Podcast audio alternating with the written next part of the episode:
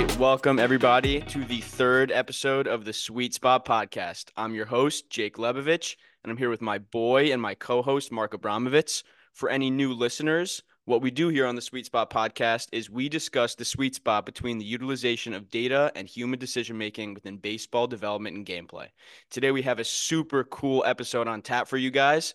We got a good buddy of mine an ex teammate of mine, and a really formidable coach in the industry. Mark, why don't you tell everyone who we got on tap for today's episode? What's up, Jake? On today's episode, we're sitting down with Matt Riebesell, your former teammate. He's had a bunch of pit stops along the way in his coaching career at different D1, D3 programs, and he's currently the assistant coach and recruiting coordinator at Franklin Marshall's baseball program. On today's episode, we're going to talk about Matt's career path. We're going to talk about the evolution of data in college baseball we're going to focus on some key metrics that he focuses on when he's recruiting players. We're going to talk about the challenges of making decisions with minimal data when you only see players for a little bit at a showcase. We're going to talk about recruiting catchers specifically. We're going to talk about offense versus defense, velocity versus movement, both in recruiting and subsequently for coaching players. We're going to talk about discrepancies in data usage across divisions one, two, and three. And lastly, we're going to focus on how high school athletes can make themselves more recruitable and more attractive for college coaches. Well, we got a lot of good topics to talk about, so let's do it. Without further ado, let's welcome Matt Riebesell to the show. Welcome, brother.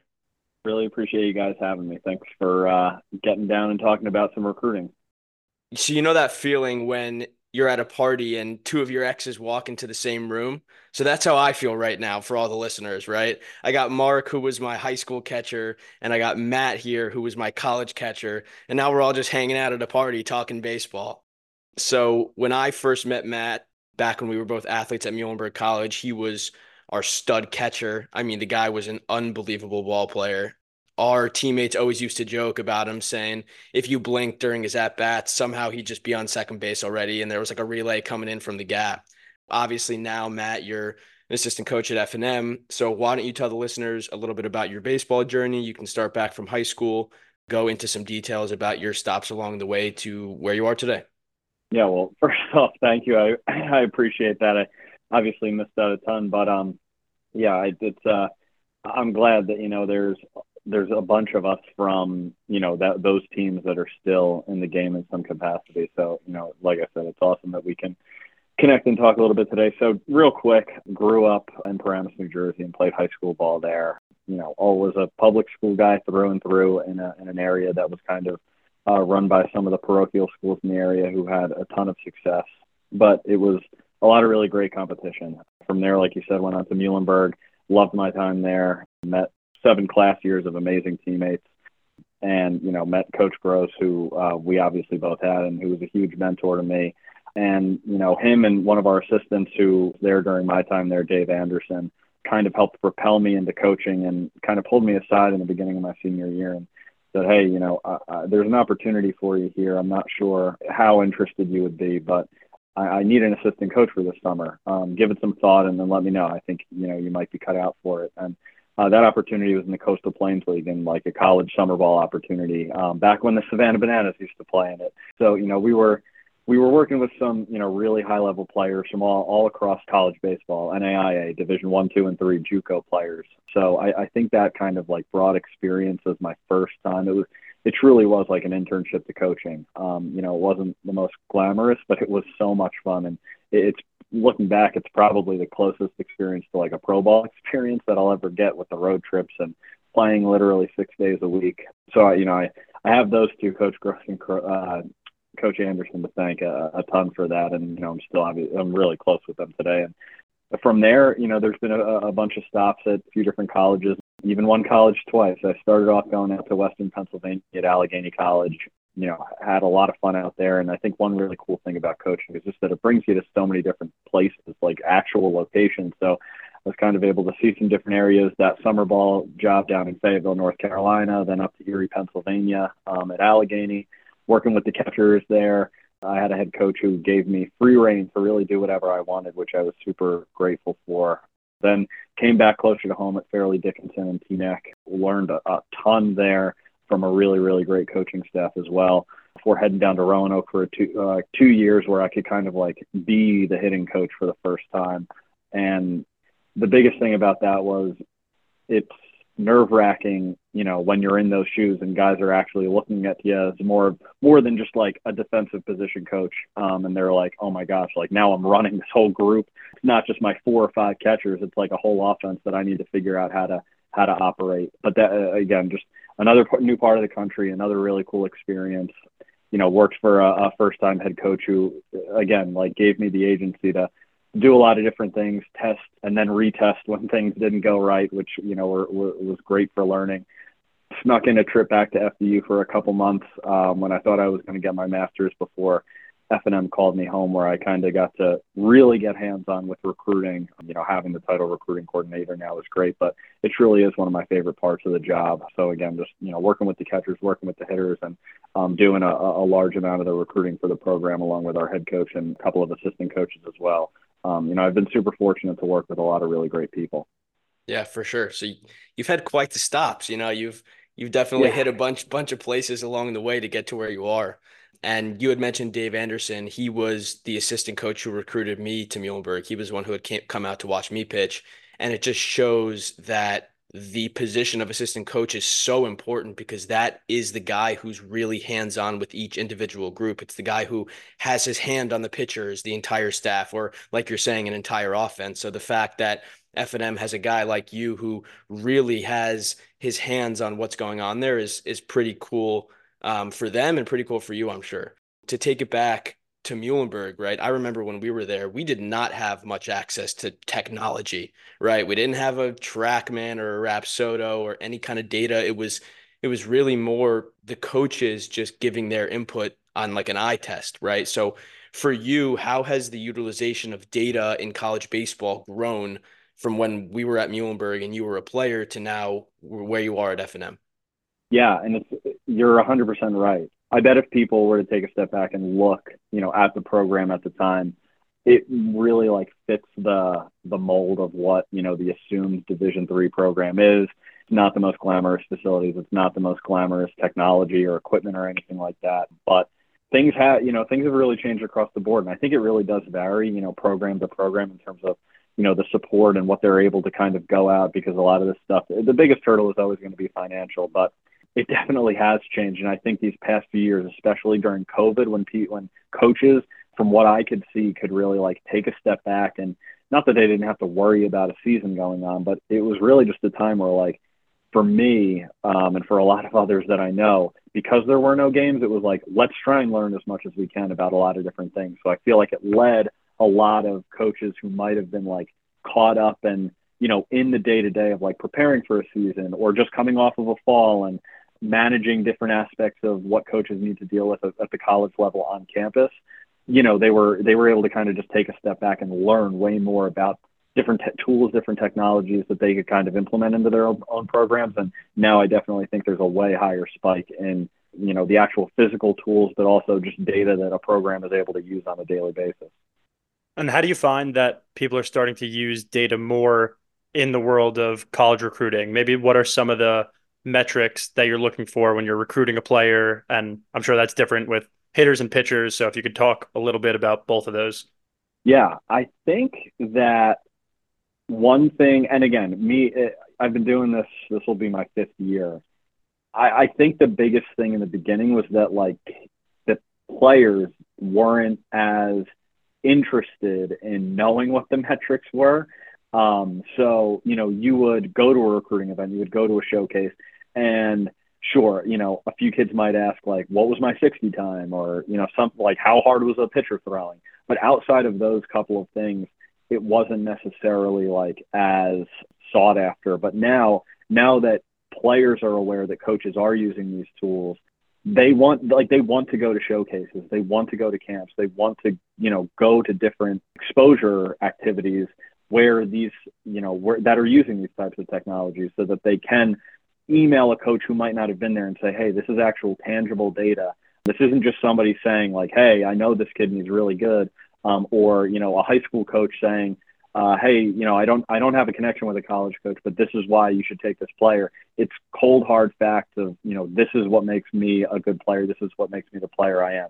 From like a a pitcher to hitter standpoint, it really runs across you know, it, it's again, it's another situation where it's program to program. Some programs use data a ton to recruit. I've seen coaches at their own camps who, when they see a hitter that they like and you know passes the quote unquote eye test, they'll have them throw a blast sensor on for uh, a round of batting practice. Or you know, if they have multiple mounds going of pitchers and one kid looks like he's really throwing well, but they only have one portable TrackMan, they'll pull that kid to go throw on another mound. So it's you know it, it's a lot and it can be really overwhelming for for both sides the player and the coaches you know to make sure you're either receiving or being able to give all of that data.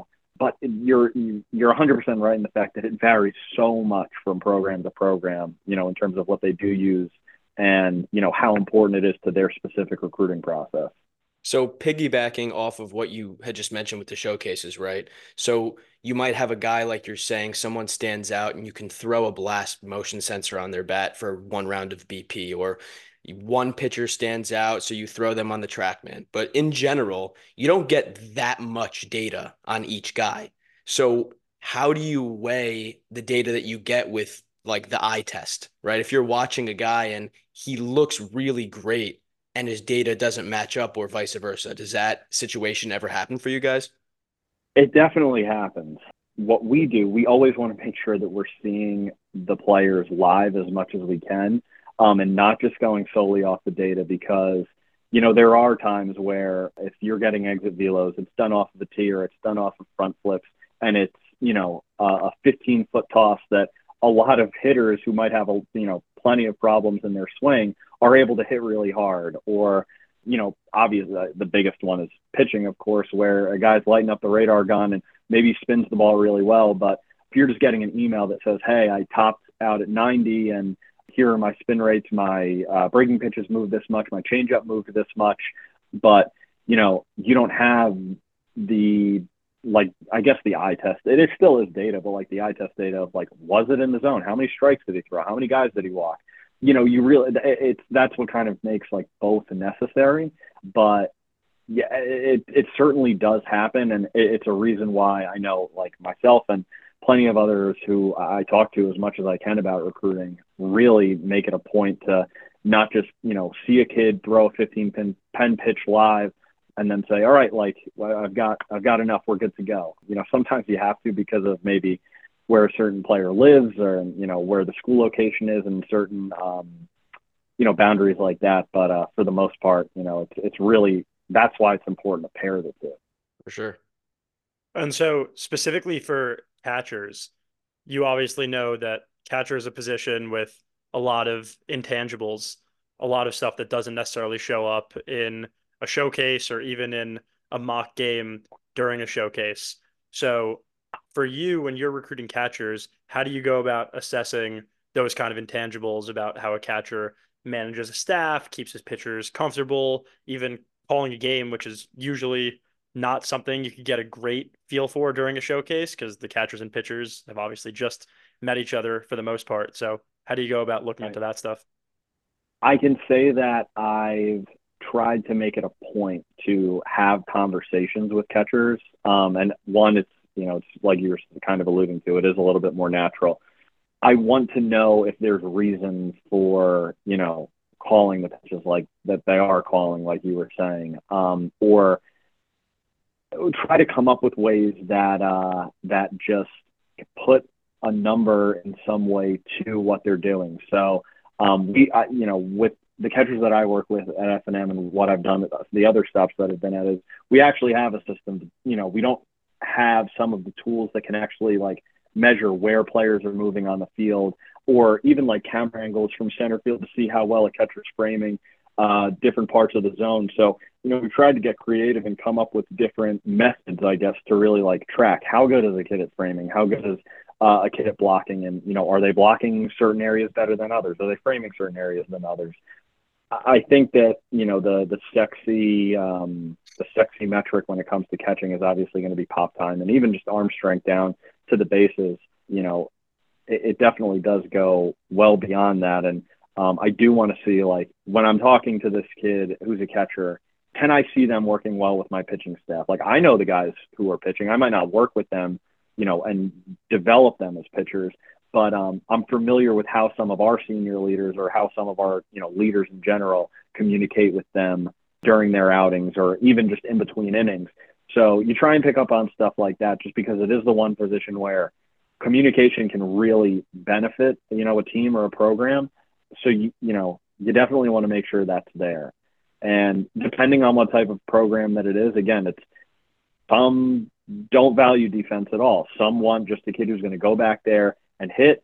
And you see, you know, you see that as high as the pro level too in some organizations. So, yeah, like I, I do feel like a broken record, but I think at the end of the day, kind of gives different player types a little bit more like hope, knowing just because I don't fit the standards for one program, just because I'm not the type of catcher that one program would bring in, doesn't mean that I don't have a chance to play college baseball or just play baseball as long as I can. Um, because there are plenty of, you know, different programs value different things. Uh, and especially with the catching position, there's a ton of the, you know, baseball IQ stuff, if you will, that that will go into that. Yeah, it's funny that you mentioned that different programs just have different requirements. I remember when I was showcasing in high school, I was at a showcase and was speaking to the coach from Yale. And he took one look at me and he said, Listen, I'm sorry, kid. We don't recruit catchers over six feet. So go talk to a different coach. And the thing is, like, it's it's typically not because it's like there's just someone who's stubborn and, you know, has this one rule in their head. It's like that's that whatever the the stipulation is, it's probably worked for that coach somewhere along the line where um, you know they're able to trust it because he, you know we mentioned it a, uh, a, little while ago like what are some of the the metrics that we particularly um, hit on or really try to play, pay close attention to the reason that any coaching staff does that at the end of the day is just because that's been a metric that they've been able to trust in the past you know maybe it's something that the more successful guys in their own program have done maybe it's something that they're able to see in pro ball or you know at the higher levels of college baseball and say successful players do this. So that's what I want to try and shoot for in my program or with the players that I work with if you know someone in a facility or something. So you know it's it, it's so much like testing, seeing how it plays out in the game setting, then going back to retest that you know you start to build systems that you can hopefully recruit based off of. So in this scenario, it's like, what metrics do I look for out of the successful players in my program that, oh, these these guys who I just saw in an event might have a little bit of a head start because they're already showing some advanced metrics in those in you know whatever it might be. Yeah, there's definitely a trade off there um, with some of those things. Going back to a trade off that you mentioned before about valuing offensive catchers versus defensive catchers is obviously something we see from high school ball, probably not as much, but definitely college ball and into the pros as well. How do you personally evaluate a catcher who's really good offensively, but maybe somewhat of a liability on defense versus a guy who receives the ball really well, blocks the ball really well, great pop time, but maybe is just hovering right around the Mendoza line? Yeah. It's it's so difficult because like as a hitting coach, I never want to say, well, I'm just going to punt on this at bat. Like I, there's a guy in the lineup who I know is it's just unlikely. Like we never want to put ourselves in a situation where a lineup you're putting together has an automatic out in it. So it's so hard to just be like, well, this kid does everything right defensively, or a kid does everything right defensively, but just doesn't bring anything offensively to the table, or vice versa. Because again, with the amount that a uh, that a good base running team can expose a poor defensive catcher, it's going to win and lose games. So you know, with that, it's to me, it's not a problem if a guy isn't a power hitter or if a guy, you know, doesn't have the strongest arm. But can you, like, with the skill sets that a guy has, can you still play competitively at that level? And to me, that really means like, do you have a tool offensively that you can use? If you're not, you know, a if you're not a guy who's going to hit, you know, double digit extra bases as a, you know, division three college player in a 40 game season, are you going to have a high on base percentage and be a menace on the bases?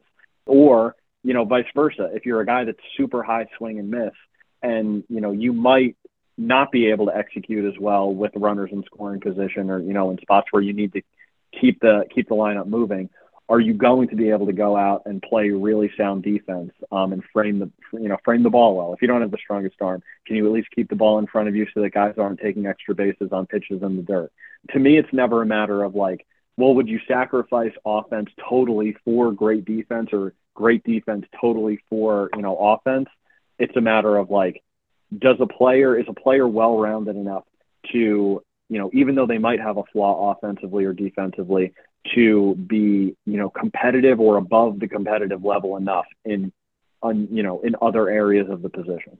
Totally makes sense. I think at the end of the day you're not going to get away at the college level with a five star glove or bat and two stars the other way if i had to pigeonhole you into one answer would you rather have a guy a catcher who's a five star glove and a four star bat or five star bat and a four star glove I can take the, you know, I can approach the hard question. Um, I I know that I kind of copped out by saying like you obviously want the well-rounded player, which is 100% true. But um, I think me personally, I I would rather the really good defensive catcher um, because of the value that I truly think it brings to the pitching staff. We talk a lot about with our catchers, um, you know, our our catching core, just you know, making them aware of the the differences of like being able to steal a strike and what truly is the difference between a one-one count and it going 2 1 versus 1 2. Um, and just some of the offensive numbers that correlate to, uh, you know, the quote unquote average hitter. You know, a lot of the information we get is like from the pro level. So it, it does vary and it's not 100% accurate, but they can still get the point that there's a 100, uh, 100 point batting average swing and even a little bit higher on base percentage swing when a catcher is able to really have a high impact on, you know, stealing strikes or just keeping strike strikes.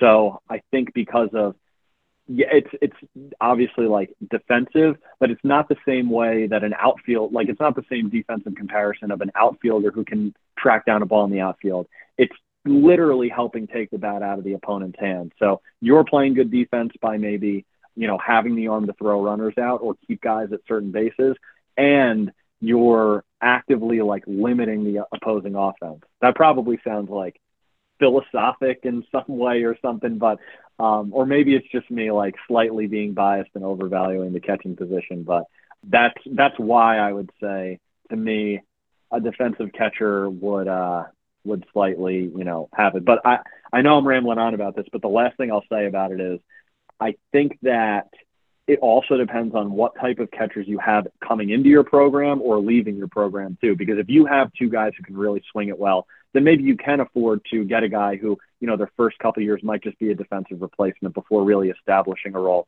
later on. That's kind of, you know, the, at the college level, we're not necessarily playing for one year. It's not just like, let's go get a bunch of guys and then they all reach free agency. It's, you know, you're able to kind of build towards something each and every year. So you, you can kind of play around with that, if you will, um, depending on the circumstances.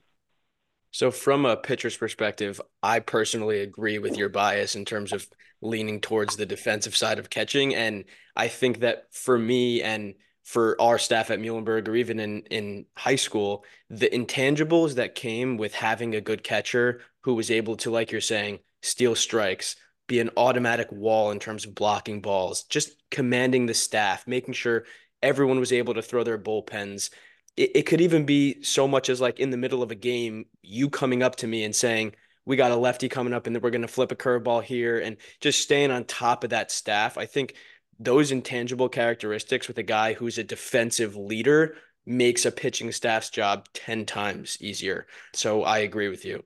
If we're going to play the this or that for pitchers on the recruiting side, if you had to choose between two guys one throwing a little harder than the other. Let's call it one guy's at 90 and one guy's at 85, but the guy with 85 has significantly better metrics on his fastball, let's say. Which one is a guy that you would prefer to have in your staff? That's a great question. Um, I again, if I if it was like the scenario like we're talking about, if you have to absolutely choose one, I would, you know, when all things were equal when it comes to uh, you know, like in the zone, out of the zone. I'm probably going to choose the harder thrower. Now, I know, like, trust me, there are plenty of guys who, you know, who I've seen that are just like super power arms that are flat and get hit around. And then there are like, even at our level, like there are guys who legitimately throw like high 70s, low 80s that can have really good days because of how the ball moves. Um, but I just think like when you're on social media and you know watching and everything like those are the names that'll kind of get attention. Like everybody will point and be like see you don't have to throw hard to be good. You can throw whatever and you know still get out and that's true you absolutely can. But if you look at you know certain data i would say what i have personally seen is that the harder you throw it's going you know you're going to be more of a problem especially if you, you know, assuming both guys have the similar type of like secondary stuff um, and whatnot, it's harder to hit some power pitching, uh, especially, you know, where, you know, at our, at our level where we're not seeing 90 guys every single, or like 90 velocity arms every single game. So again, I, there's there are there's way more, and we all know that there's way more that goes into it. But I'm never going to turn down velocity. And hopefully, I mean, to me, the right answer is we take multiple pitchers a year. We'll take both. Uh, there's a 90 arm and, you know, a guy who's running the ball like crazy all over the zone that might not be throwing as hard. Perfect. You know, right. Bring them, bring them both. But, um, exactly. So the question that I thought of just now, based off of your answer, is: Do you feel like, or what would your pitching coach say is more trainable, velocity or stuff? would he does he feel like he could take a guy who's throwing 85 and easily help him throw 90 or would he rather the guy throw 90 because he thinks he he could develop an arsenal way easier that's exactly the point at least at our level where we are not just the truth of the matter is like at the division 3 level coaches are not allowed to be with the players as frequently as possible so or as frequently as, as you know division 1 division 2 fortunately, I've never really been with a program of guys who have just like from the pitching side who have just like put the ball down and been like, I'm not touching it until practice number one of the the upcoming season. But that's a great question. It's probably a question that I need to ask him and like start, you know, talking about it uh, with him. But um, I, you know, it's with the with some of the limited you know, exposure that we're allowed to have with our players just based on NCAA rules.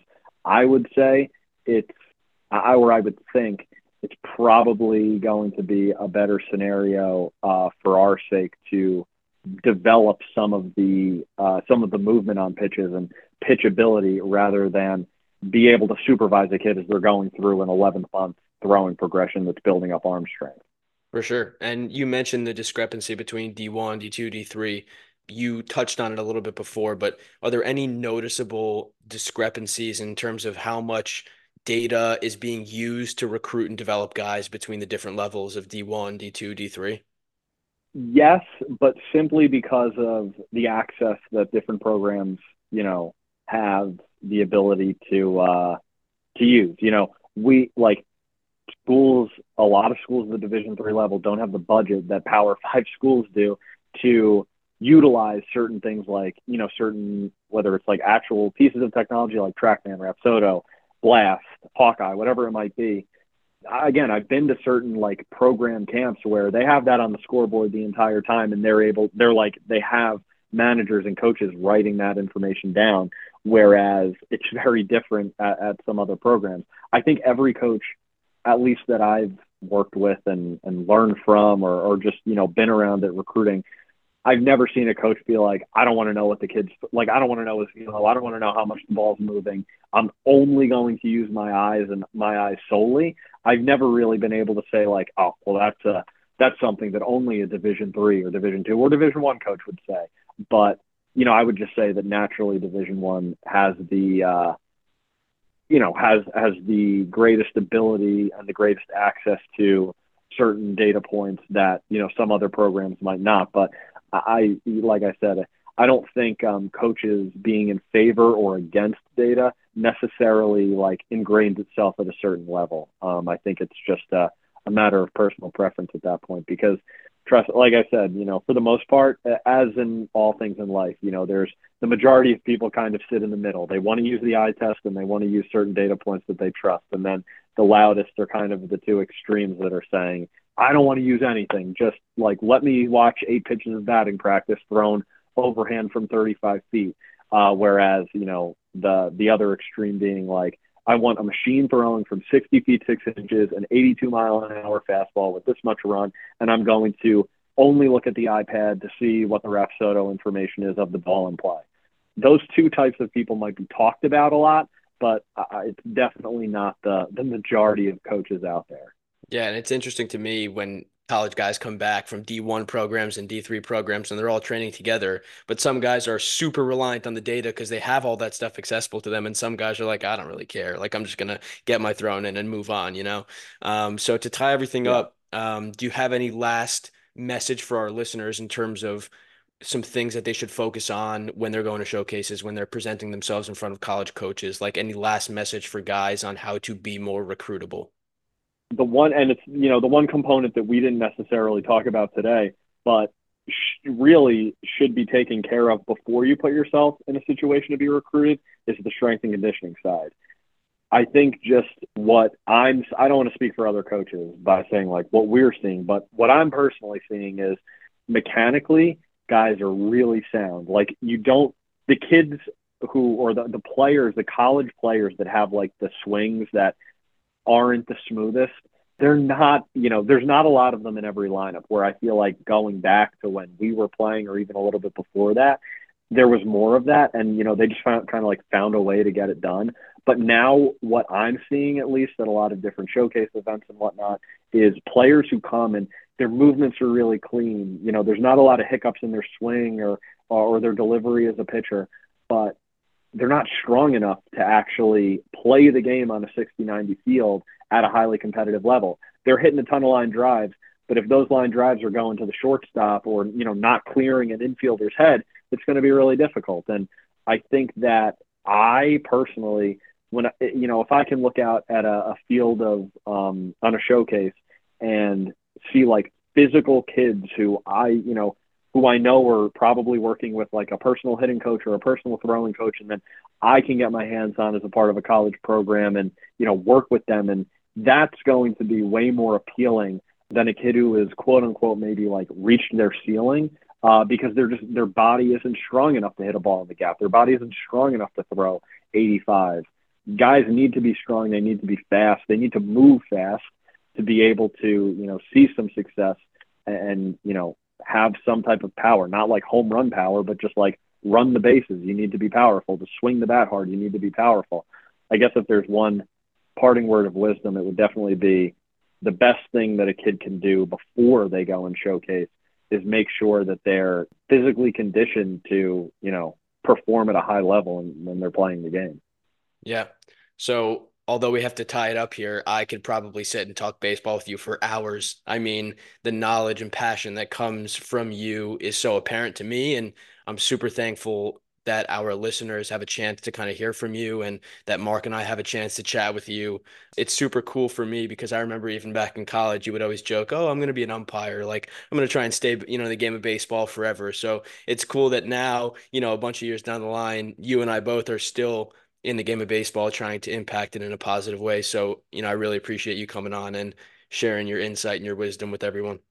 Yeah, thank you again. I, I appreciate uh, all the kind words throughout the the pod, and uh, yeah, I guess we'll just have to do it again to to tie a knot on all uh, all those conversations. But uh, yeah, that's I, that's funny you brought up umpiring. Um, what? Oh, yeah, glad we're still in the game. I'm glad I'm, I'm honestly way more glad I'm coaching and working in that capacity uh, than getting yelled at by coaches. But um, but good stuff. Yeah, I can't wait to do it again. I hear you. All right. Well, you heard heard it here first. Matt Riebesell podcast part two coming soon. All right. So thanks for tuning in, and we will catch you next time on the next episode of the Sweet Spot Podcast.